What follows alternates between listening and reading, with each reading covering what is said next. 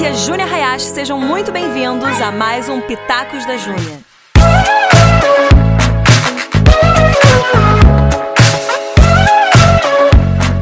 E aí, galera, como vocês estão? Bem-vindos a mais um podcast, mais um Pitacos da Júnia.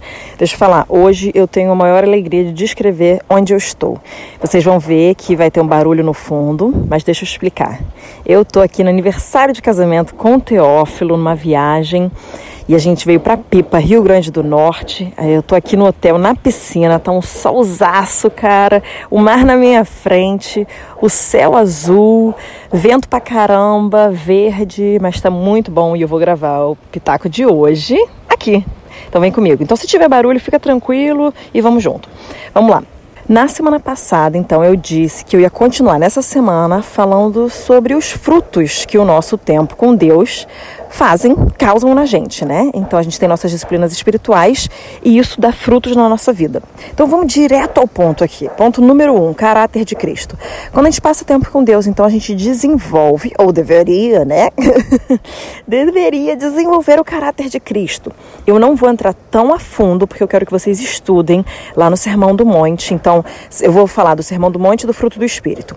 Lá em Mateus 5, 1 a 12 a gente vai focar nessas bem-aventuranças. E aí fala: humildes, os que choram, os mansos, os que têm fome e sede de justiça, os misericordiosos, os limpos de coração, os pacificadores, perseguidos, injuriados, caluniados. Então a gente tem que desenvolver esse, esse caráter de Cristo, quando a gente passa tempo com Deus, isso é gerado dentro da gente, isso é forjado dentro da gente. Então, esse é o primeiro ponto, cara. As disciplinas espirituais, elas têm que causar em nós essa formação do caráter de Cristo. E aí, outra forma que a gente pode medir também como a gente está é o fruto do Espírito, que a gente tem que dar esse, fruto, a gente tem que dar o fruto do Espírito. Lá em Gálatas 5, 22 e 23. Amor, alegria, paz, longanimidade, benignidade, bondade, fidelidade, mansidão, domínio próprio. Então a gente precisa, quando a gente olha pra gente, será que a gente é humilde? Será que a gente tem amor? Será que a gente é manso? Será que a gente tem paz? Será que a gente tem fome e sede de justiça? Justiça? Será que a gente é misericordioso, misericordioso? Será que a gente é, age em bondade, se a gente age em benignidade, se a gente realmente tem domínio próprio? Quando a gente é injuriado ou caluniado, como que a gente é, reage, sabe? Então a gente tem que dar uma analisada, porque as nossas disciplinas espirituais elas têm que fazer desenvolver em nós esse caráter de Cristo, que é o nosso ponto número um. Nosso ponto número dois: não adianta a gente ser e crer se a gente não faz. A fé sem obras é morta.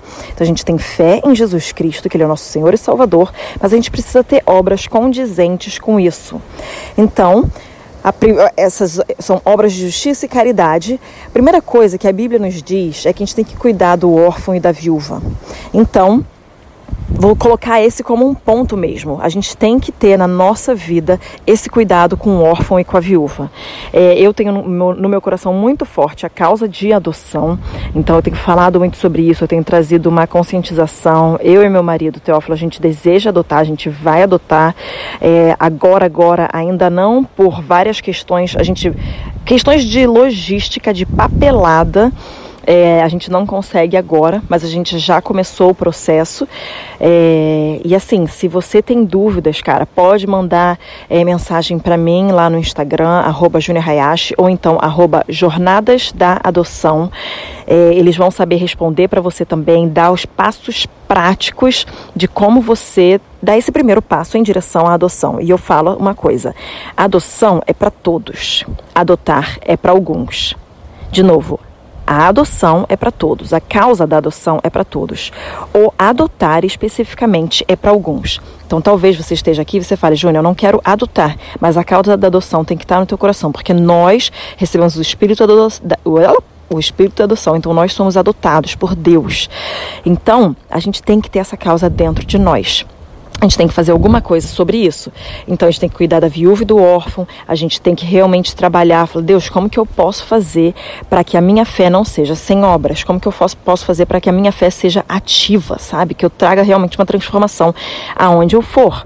E eu vou te falar uma coisa, a gente não é assistencialismo, a igreja não pode cair no assistencialismo. Ela tem que trazer assistência, mas também trazer a resposta que as pessoas precisam, que é Jesus Cristo. Então quando você alimenta um faminto, que é o meu segundo ponto aqui, alimentar o faminto. Quando você alimenta o faminto, você precisa também alimentar ele de uma forma espiritual, porque ele não está só faminto naturalmente, mas ele também está faminto espiritualmente.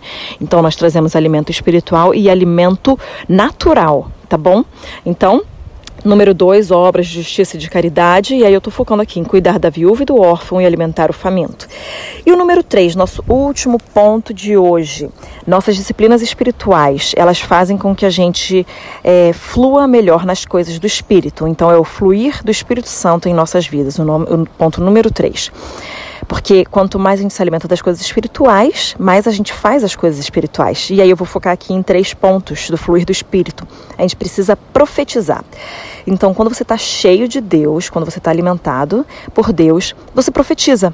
Então, às vezes você se encontra com aquela pessoa, eu não estou falando aqui para profecias, eu estou falando sobre profetizar, falar a mente e o coração de Deus. Então, às vezes você encontra com uma pessoa e tudo que ela precisa é de um toque sobrenatural naquele momento. E o toque sobrenatural para ela naquele momento talvez seja uma palavra de Deus acerca da identidade dela, acerca da vida dela. Então, você se põe como um canal de Deus Deus para trazer aquela palavra profética para a pessoa naquele momento e isso transforma a vida dela.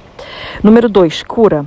Talvez você vá liberar uma palavra de conhecimento que vai trazer cura. Ou então talvez só você vai orar pela pessoa porque ela falou que ela estava com uma dor nas costas, uma dor de cabeça, é, alguma coisa específica. Você ora por ela e ela experimenta o toque de Deus, que é a cura. E esses, quando a gente profetiza, quando a gente traz essa cura, a gente traz é, uma abertura para aquela pessoa ser tocada por Deus, pelo Deus vivo. Então, de novo, as nossas disciplinas espirituais, elas têm, elas causam um efeito na nossa vida. O caráter de Cristo, obras de justiça e de caridade e o fluir do Espírito Santo em nós. E aí, o terceiro ponto é libertar. Então, a gente vai profetizar, curar e libertar. Libertar é porque muitas vezes a gente vai encontrar, encontrar pessoas que estão sendo afligidas por espíritos malignos. E tem todo o processo em relação à libertação, que eu não vou entrar tão específico aqui. Não é todo mundo que você vai é, expulsar o demônio na hora, porque você precisa, a pessoa precisa estar é, estabelecida com Deus, porque senão a gente sabe, sai e volta sete vezes mais forte. Então a casa tem que estar, tá, ela tem que estar tá arrumada, ela tem que estar tá limpa, ela tem que estar cheia de, do Espírito Santo. Então a gente tem o processo, mas a gente tem que a gente precisa também operar em libertação. As pessoas precisam ser libertas de coisas espirituais. Então, o fluir do espírito na nossa vida tem que se manifestar. Então, profetizando, trazendo essa mente e coração de Deus, através de curas, através de uma palavra de conhecimento, e aí você vê a cura acontecendo ali, e também através de libertação para as pessoas que estão ao nosso redor sendo afligidas por é, coisas malignas. É isso aí, gente. Então, esse foi o nosso podcast de hoje. Foi um pouquinho mais rápido, mas eu tenho certeza que Deus falou o seu coração. Não esquece de comentar lá no Instagram, cara. Fala para mim o que, que você achou, o que, que aconteceu. Traz o seu testemunho, compartilha com os amigos. E a gente se vê então na semana que vem. Um beijo, galera. Tchau!